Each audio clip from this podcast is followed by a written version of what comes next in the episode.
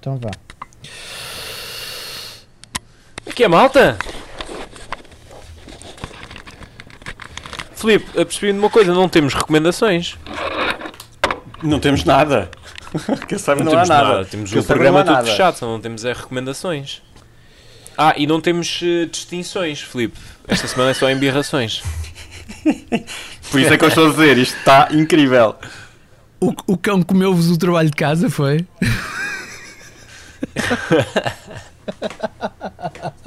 Não, é que embirramos, é, temos Israel, que não é para distinguir, não é? Temos Síria, que não é para distinguir. Ah, pois, eu não tenho, confesso que não tenho nenhuma sugestão. Ora bem. Ahm, então, mas olha, assumimos que esta semana só embirramos, não distinguimos nada. Embirramos só esta semana. O meu vizinho Timóteo embirra por tudo e por nada. Embirra na hora da ponta e com a saia da namorada.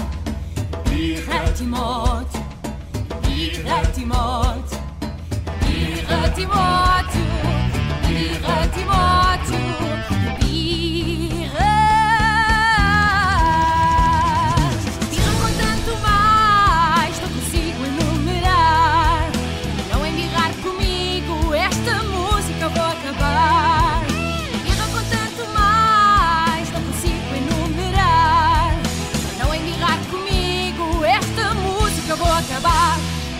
Ok.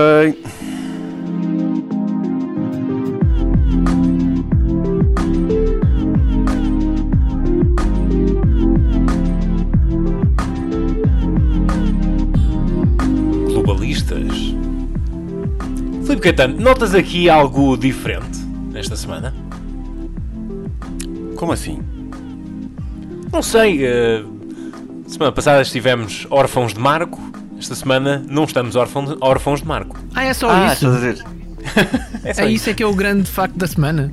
Não foi o homem ter, não é, o- não é o homem ter ido em reportagem para, para sabe Deus lá onde. Não, isso foi assinalado no, isso foi assinalado no episódio anterior, não tem agora de ser eh, reassinalado.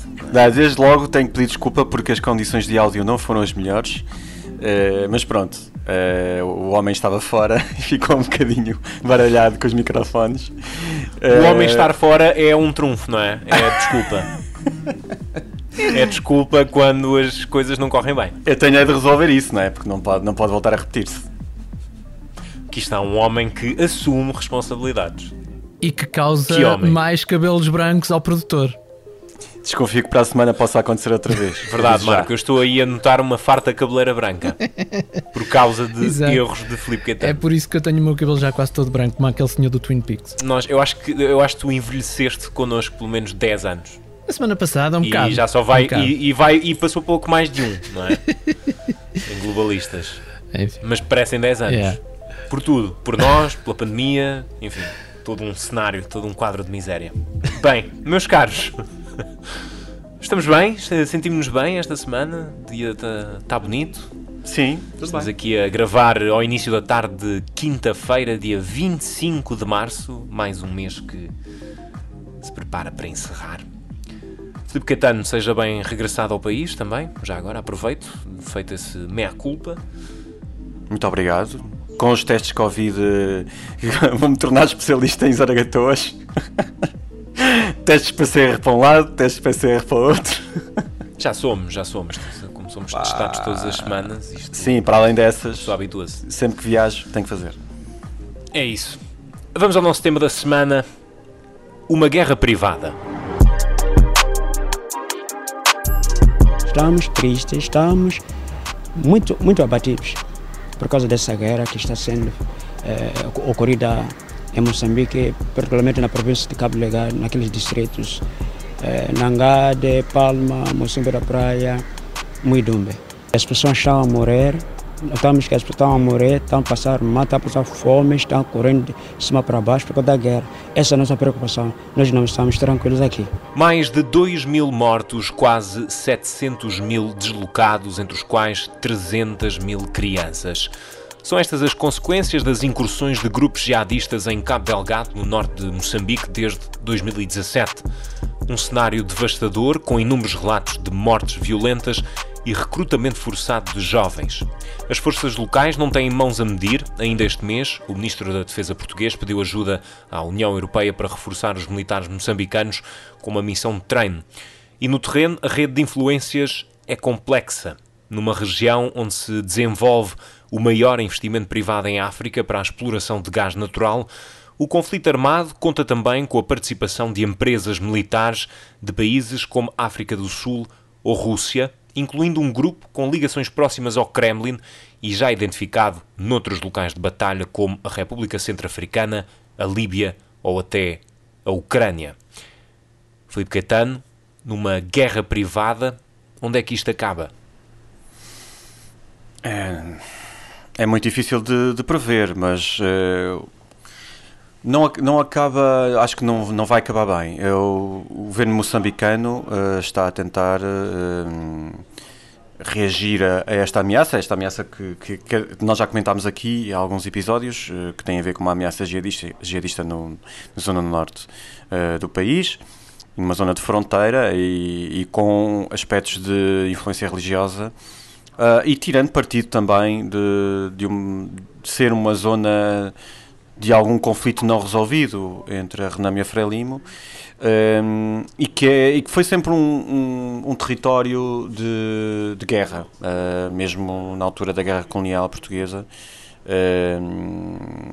havia, foi ali que, que, se registaram os maiores, os maiores confrontos, na zona de Moeda, por exemplo, e que, que levaram a, muitos mortos e centenas de feridos dos dois lados uh, do, do, do, do, conflito. Agora, uh, aqui a, uh, a, novidade é a contratação de mercenários, o envolvimento de outras forças. Um, e que não sei, não sei se vai correr bem, sinceramente acho que não vai. também é, poderá haver uma, uma ausência da, da comunidade internacional, embora tenha havido um esforço por parte da União Europeia, uh, designadamente através da presidência portuguesa, com, com o envio do, do Ministro dos Negócios Estrangeiros a, a, que foi, foi a Moçambique, visitou, uh, visitou o país uh, e manifestou interesse em ajudar. Mas, Uma visita que aconteceu em dezembro. Sim, mas, mas por parte do governo moçambicano não houve a abertura para, para haver um, um envio formal de, de, de, de ajuda. Uh, portanto, nesse aspecto aqui é difícil de ler esta, esta, este conflito, uh, mas não havendo quem queira sujar as mãos, uh, está, está a haver este recurso a mercenários, basicamente é isso que está a acontecer. Esse recurso que decorre primeiro de, das empresas com interesses no local, petrolíferas e empresas de exploração de gás natural, que tiveram de no fundo, de reavaliar as suas condições de segurança e recorrer a estes grupos privados. E depois o governo acabou por se apoiar nestas, nestas empresas, perante a, a incapacidade das forças locais em, em, em, conseguir conter eh, as incursões eh, jihadistas. Filipe, daquilo que conhecemos e porque é importante, e os, os avisos das ONGs são, são, são brutais, uh, o, que é, o que é que sabemos sobre também a realidade no terreno, os crimes que são perpetuados, as, as atrocidades que, que decorrem por lá? Bem, é, para já tem, tem a questão do Estado Islâmico, que nós sabemos como, como atuou uh, na Síria no Iraque uh, e como pode ser brutal na forma como aplica a sua, a sua lei uh, e tenta subjugar o, a população a, a, a, essa, a essa regra. Um, e isso traz as atrocidades de, de mortes muito violentas, de, de, de, pessoas que são perseguidas, que têm que fugir. Uh, e por isso é que eu falei na questão da, da fronteira, porque uh, há uh, situações que não têm só a ver com, com Moçambique não é? e, e que têm a ver com, com a fronteira com, com, Mal, com Malau e, e, e, depois há ali uma entrada e saída de pessoas uh, uh, que, que têm a ver com, com a influência do, do Estado Islâmico naquela região. Depois tem, uh, a nível local, eu acho que também uma ausência de, na gestão do território e na, na, gestão do próprio, do próprio bem, do bem-estar da população, e é aí que penetra o, o Estado Islâmico através de, uma, de mensagens muito, muito simples uh, e através da religião que, que leva à perseguição. Uh, Agora, os interesses instalados, nomeadamente essas empresas internacionais que estão que, que, que, operam ali e, por exemplo, a barragem de Cabo Bassa fica, fica também naquela, naquela zona. Uh, há uh, portugueses que vivem naquela região e que têm negócios também. Uh, há um, uma espécie de apagão informativo sobre aquilo que realmente se passa lá, porque é uma zona extremamente perigosa. Uh, para os jornalistas é de facto muito, muito, extremamente perigoso. Uh, e, e difícil de aceder também. É muito difícil, difícil de aceder ao local. Para... Sim, é uma, zona remota, não é? Uma zona remota do país, com, com, com condições de, de acesso muito complicadas, as estradas, uh, e, e não é do interesse das próprias, de, algumas das organizações que estão lá instaladas, que haja muitas notícias sobre o que se passa, porque elas uh, vão querer operar com quem estiver a mandar naquela região, desde que as deixem operar.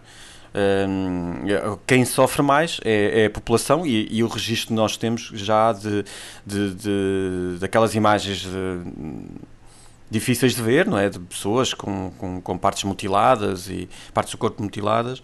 Um, e, e depois eu acho que o que há a ameaça, o maior medo que, que, o, que o próprio governo moçambicano tem é que aquilo se alastre a outras zonas do país, ou seja, que, o, que a presença do Estado Islâmico cresça uh, para, mais para sul, ou, ou, por exemplo para, para, para, para o litoral, para a beira, por exemplo, que não fica, no, no contexto moçambicano, não fica muito longe, apesar de ser, claro, um, um, território vasto.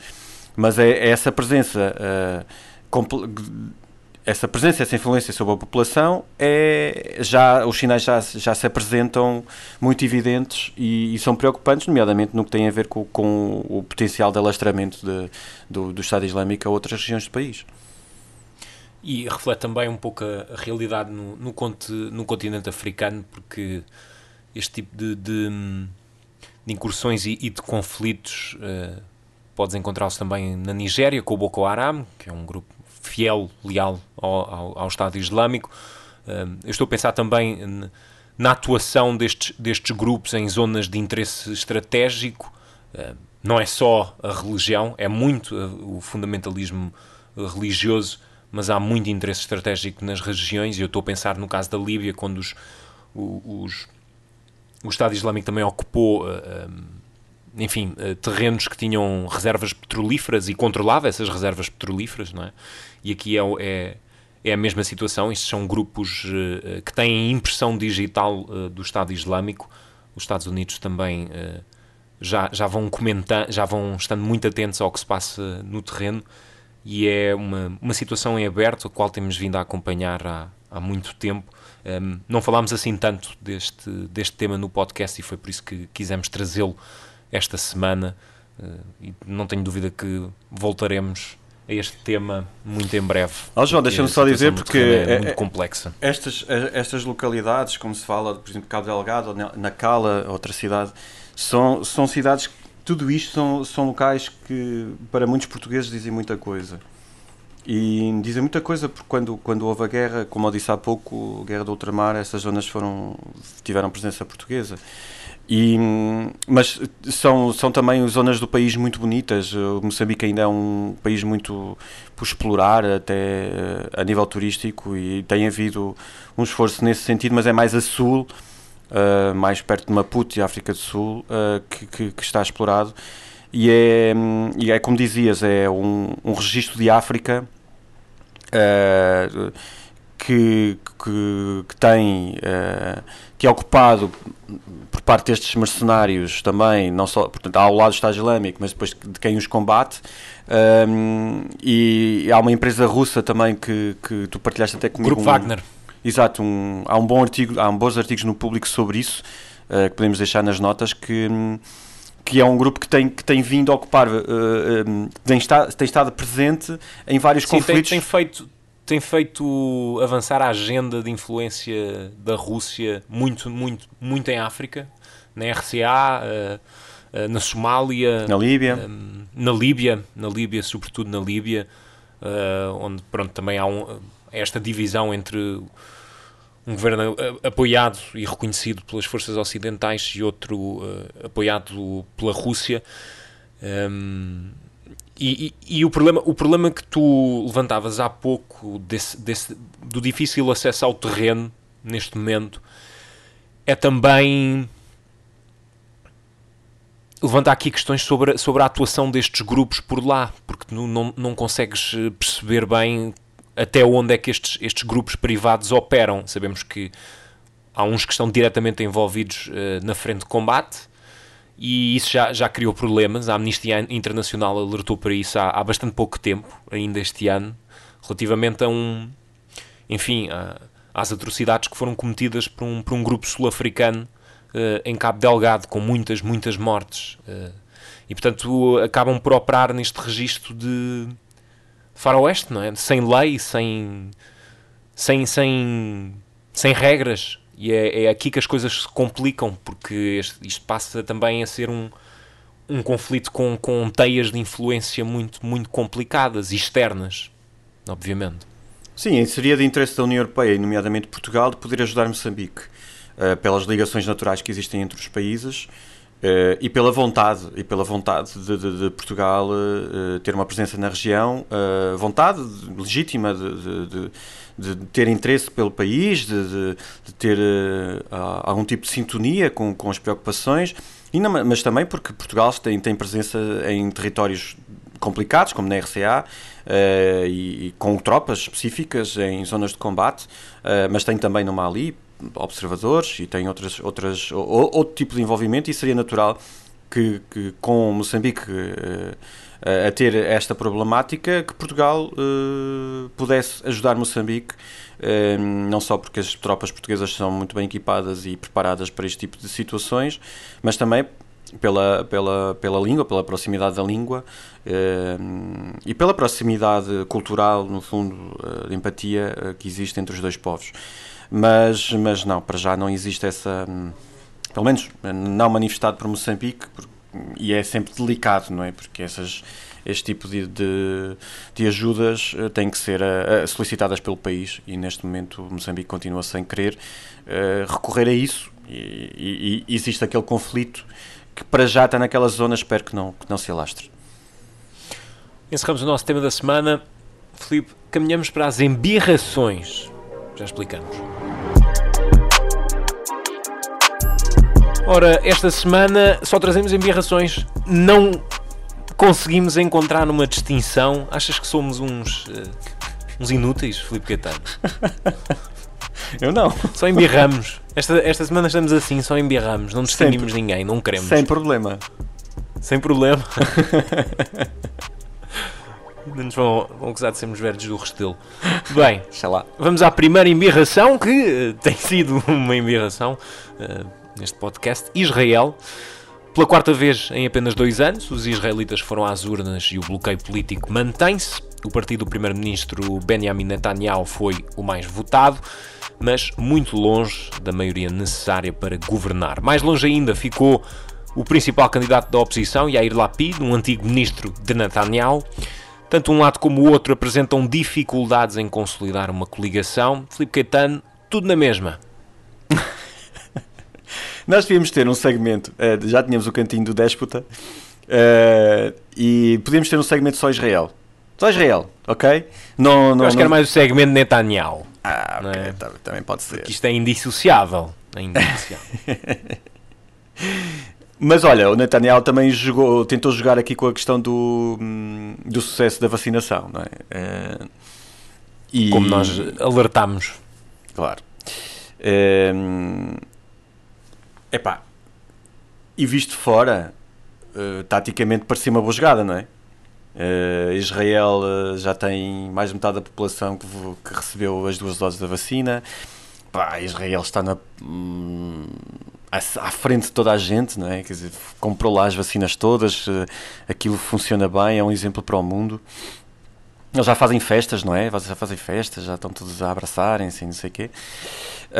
mas o Epá, eu não sei se eles não estão bem assim, basicamente. Estão de eleição em eleição. Vão formando governos, vão, vão, vão coligando-se, uh, depois não se entendem. E o Netanyahu é que é o denominador comum. Continua sempre lá. Uh, não sei, sinceramente, o que é que ele está à espera de conseguir.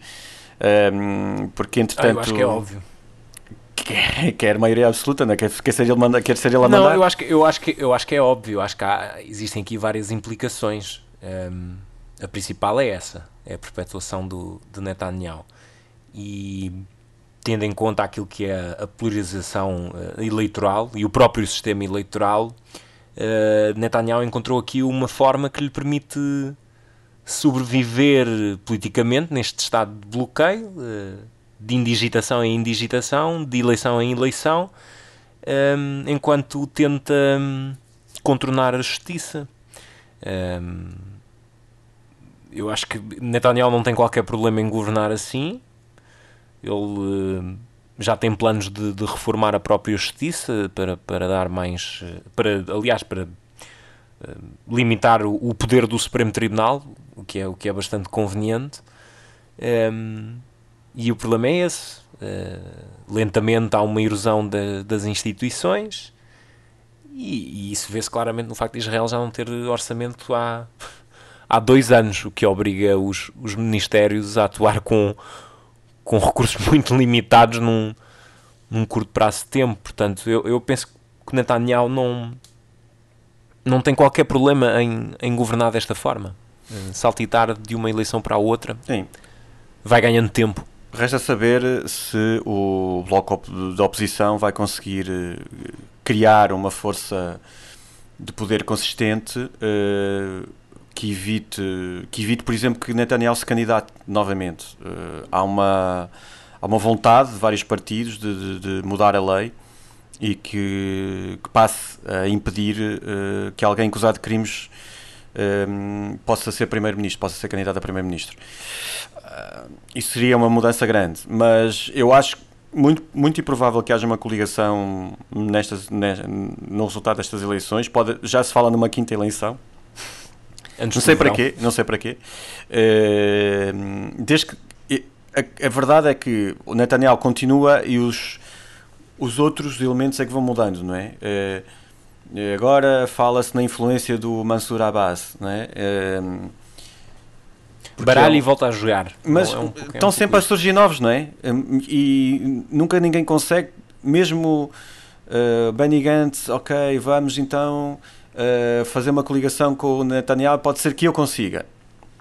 Agora é o Mansur Abbas que diz isso. Epá, enquanto eu acho é que enquanto estiver lá o Netanyahu não vai haver forma de desbloquear isto, não é? Porque ele vai deixar cair os governos, vai voltar a candidatar-se, vai ser ele sempre o primeiro-ministro.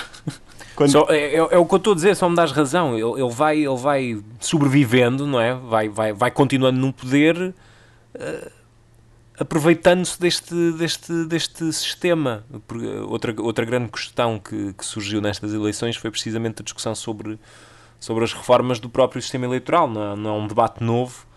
Ahm, acho que a frustração dos israelitas também também se fez sentir na, na taxa de participação, que apesar de ter registado uns invejosos 67% de participação, foram, foram uns 67% historicamente baixos para o país.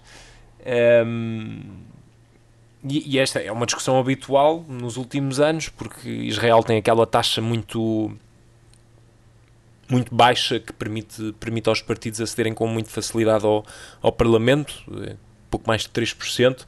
É bom porque permite essa, essa pluralidade política, mas, eh, mas é mau porque contribui para a fragmentação política, sobretudo no momento atual em que, eh, como está visto, eh, Israel segue numa uma linha de estagnação e de, de incapaz de, de chegar a, a consensos e, enfim, de desbloquear aquilo que é o principal problema que já identificámos, que é, que é Netanyahu.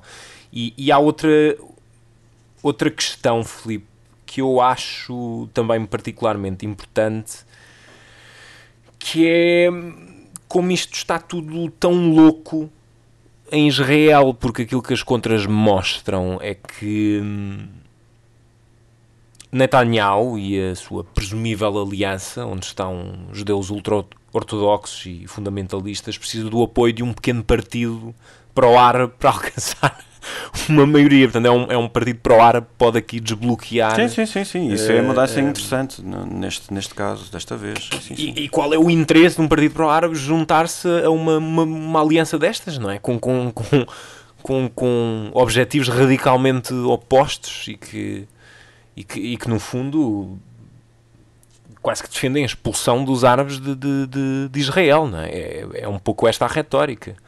Ahm, acho que o mesmo também vale para, para, para o bloco de rivais de, de Netanyahu. Ahm, mas eu acho que mostra um pouco como, como o país está, está perdido nesta, nesta confusão ideológica, não é? Uma confusão entre em campos tão, tão antagónicos, os, os seculares, os religiosos, os judeus, os árabes, a esquerda, a direita, os, aqueles que são os defensores de uma solução de eh, dois Estados para, para o conflito da Palestina, aqueles que defendem a anexação da, da Cisjordânia, portanto, isto vai, vai, vai é, um, é um estado de confusão que, que, que podia ser resolvido, a normalização podia bem começar com, com, com a saída de Netanyahu, já era, se calhar já era uma já era um bom, um bom início. É, eu acho que, esse é o, acho que essa é a solução. Eh, embora não parece que ele queira sair. Vamos, vamos esperar para ver. eh, talvez antes do verão estejamos aqui a comentar mais uma eleição em Israel e a dizer exatamente as mesmas coisas, só com outros atores políticos, porque isto está, está sempre a mudar. Vamos tentar não dizer Vamos- as mesmas coisas. Vamos tentar não dizer as mesmas coisas. Exatamente. Vamos à nossa outra embirração. A guerra na Síria arrasta-se há 10 anos. 10 anos desde o início dos primeiros protestos contra a família Assad. 10 anos desde o início de uma guerra brutal. 10 anos desde que começou, Filipe, o sofrimento interminável de um povo. Sim, mas que não, que não se sente só na, na Síria. A Síria foi o, o resultado mais brutal eh, do advento Da da Primavera Primavera Árabe. Nós já falámos aqui da questão da Tunísia, do Egito. Eh, e chegou essa, esses ventos de mudança chegaram, chegaram à, à Síria. O povo sírio quis ehm, rebelar-se contra, contra o, seu, o seu ditador, eh, mas não, não conseguiu e foi esmagado eh, e foi forçado a fugir.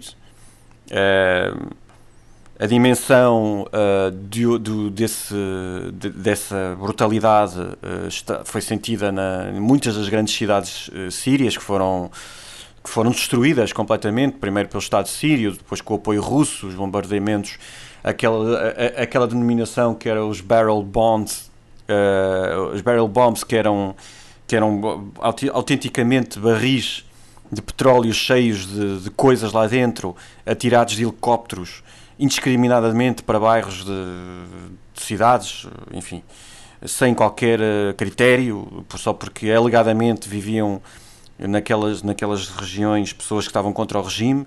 Isso, O uso de armas químicas. o uso de armas químicas, a perseguição a, a várias franjas da população, depois a Síria ainda teve que levar com o Estado Islâmico, ahm, e pronto, e houve, houve ah, boas, boas, boas notícias, como por exemplo os, os- como é que se chamavam? White Corps, não é? que, era, que era a força civil eh, de, de, de reação rápida, nós vimos várias reportagens sobre isso, que eram pessoas Há um documentário nomeado ao Oscar também. Exatamente, que, que- Eh, vencedor do Oscar, se não, se não estou em erro. já não me recordo, mas penso que sim. E- mas que vimos várias reportagens sobre isso, que eram pessoas comuns, Os capacetes brancos. capacetes brancos, exatamente, que, que, que, hum, que se metiam em ambulâncias e mal havia uma explosão, iam atrás delas e há, há imagens incríveis disso. Mas pronto, que é a reação da sociedade, mas depois há, há um reflexo que, que, que é igualmente hum, muito significativo, que é hum, os refugiados, os migrantes que, que tiveram muitos deles fu- fugiram para a Turquia, não é? E muitos deles ainda, ainda vivem lá, milhões e milhões e milhões de pessoas, muitos milhões de pessoas. Ahm, ou, ou fugiram para o Líbano ah, e muitos deles quiseram chegar à Europa. Ah, nós temos, temos refugiados sírios em Portugal, isso é uma realidade criada pelo conflito ah, que se iniciou há 10 anos. Depois nós vimos a. Falámos há pouco do certo alinhamento da comunidade internacional em relação a Cabo Delgado. Vimos num- uma, uma falta de influência por parte de, daqueles que seriam os aliados, os aliados de, democráticos, não é? Eh, da Europa e dos Estados Unidos eh, face à influência russa e iraniana. Eh, e que vimos foi uma, uma não resolução, uma, uma ausência do palco internacional, nomeadamente dos Estados Unidos, mas que foi sentida já com Obama, não, não foi necessariamente só com Trump. E, e pronto, e isso só veio reforçar uh, o papel de Bashar al-Assad, que apesar uh, de um conflito que, que massacrou o seu povo, desta, deste, deste, deste exílio forçado de milhões e milhões de sírios, desta influência russa e iraniana, uh, o que é certo é que Bashar al-Assad continua no, no poder, a sua influência não, não foi diminuída, por força dos curdos, das forças curdas, um, o Estado Islâmico foi praticamente aniquilado, um, mas, mas o seu povo continua sem uma esperança. Se perguntarmos a um sírio se quer regressar ao país, neste momento ninguém quer regressar àquele país. Uma guerra civil, depois uma guerra por procuração, território ocupado. Há, aqui, há, há, há tantos, tantos dados que, que mostram, uh, enfim, a, a devastação uh, da guerra da Síria, eu tenho aqui alguns. Um, 5 milhões de crianças nascidas na guerra. 5 milhões e meio de sírios tiveram de sair do país para um, estados vizinhos, Turquia, Líbano, Jordânia, já, já as elencaste. Na Síria, 7 milhões de deslocados, portanto, praticamente metade da população síria uh, foi forçada a sair de casa por causa dos, os conflitos internos. E depois temos 60% da população que não tem capacidade de aceder a, enfim, a, a comida saudável. 13 milhões de pessoas na Síria precisam de assistência humanitária. É, é um pouco este o, o quadro, 10 anos depois, e ainda sem fiar à vista, o problema perpetua-se e agora mais complexo do que nunca porque há outros atores em jogo. A Rússia, o Irão, a Síria no fundo deixou de ser deixou de ter essa capacidade de, de e autonomia para para sair disto e só esses grandes intervenientes é que poderão pôr um fim, mas uh, as coisas continuam iguais, tal como começaram. Felipe, vamos às nossas recomendações. Perfect. Ora, esta semana nas recomendações, Felipe Catano, trazemos um fellow podcast. I'm Ezra Klein, and this is The Ezra Klein Show. É um podcast recente de um colega jornalista que seguimos. É o, é o Ezra Klein. O Ezra Klein é um, é um, dos fundadores da Vox e um dos, uma das figuras mais interessantes da, da nova geração jornalística no, nos Estados Unidos. Ele, entretanto, é, passou a comentador do New York Times e, e, tem um podcast no New York Times, que é o Ezra, Ezra Klein Show. Eu confesso que, que, há pouco tempo que o sigo e é muito centrado na, na atualidade política, mas é uma entrevista. E o último chamou-me particularmente a atenção, porque é uma entrevista ao Bernie Sanders, uh, e a premissa é, é bastante interessante, porque tem a ver com, com a diferença que o Joe Biden pode trazer para a América e sem querer uh, ser spoiler, mas o, o início do podcast é, é, bom porque ele diz: Eu pensava que o Bernie Sanders seria o primeiro presidente social-democrata da América. There were times, so many times, during the 2020 election. When I was pretty certain Senator Bernie Sanders was going to win the Democratic primary and then win the presidential, and we were going to have the first Democratic Socialist president in this country. He didn't win the primary.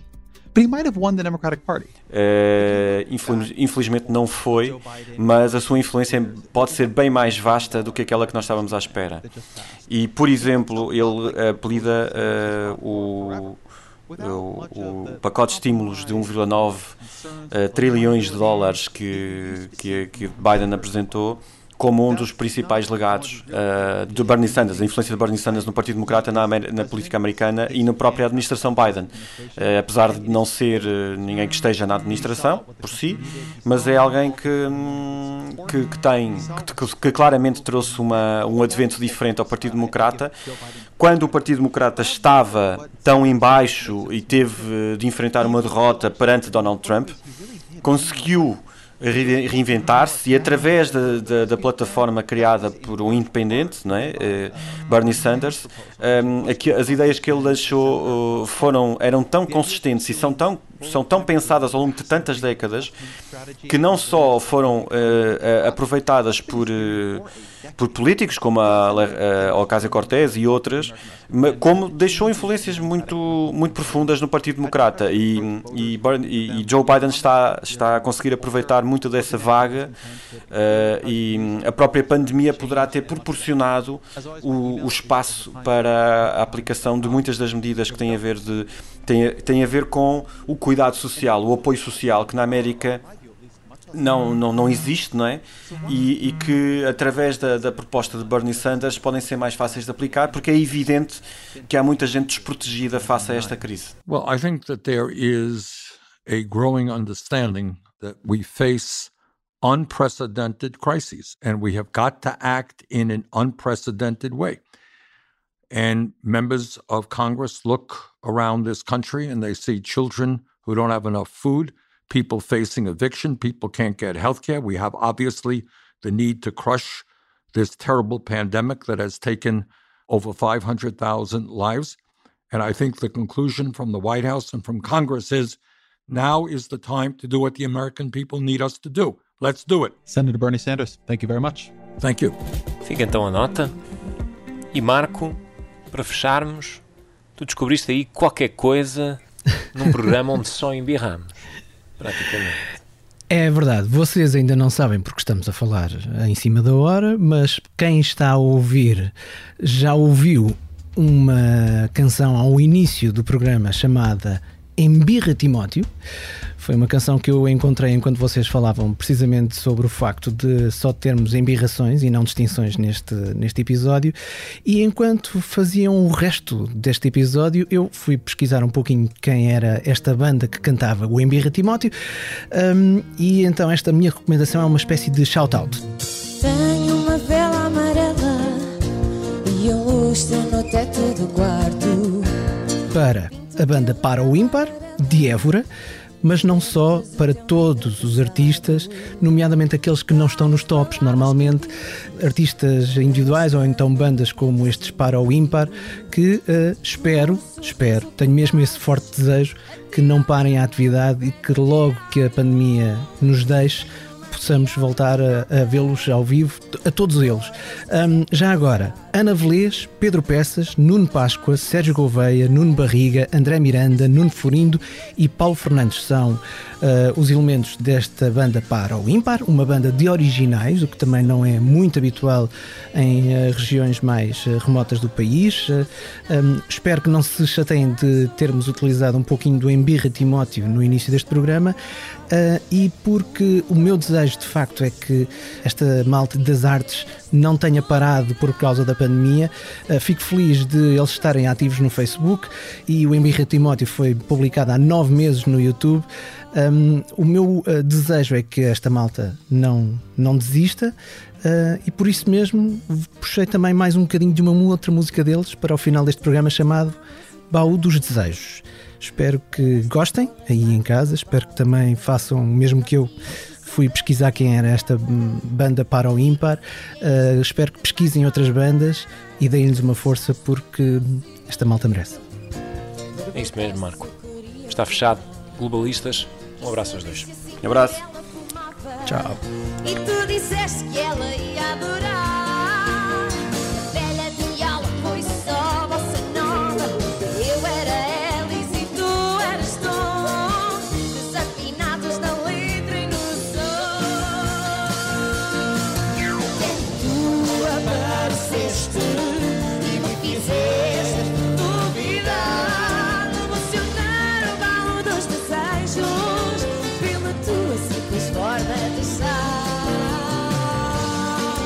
Globalistas é um programa de Felipe Caetano e João Povo Marinheiro, com produção 366 ideias e edição de Marco António.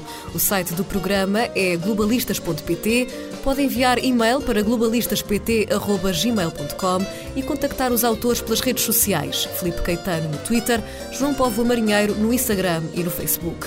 Pode sugerir temas e dizer o que pensa do podcast também no iTunes, Apple Podcasts, no Spotify ou na aplicação de podcasts em que ouve o programa quiseres, duvidar, vou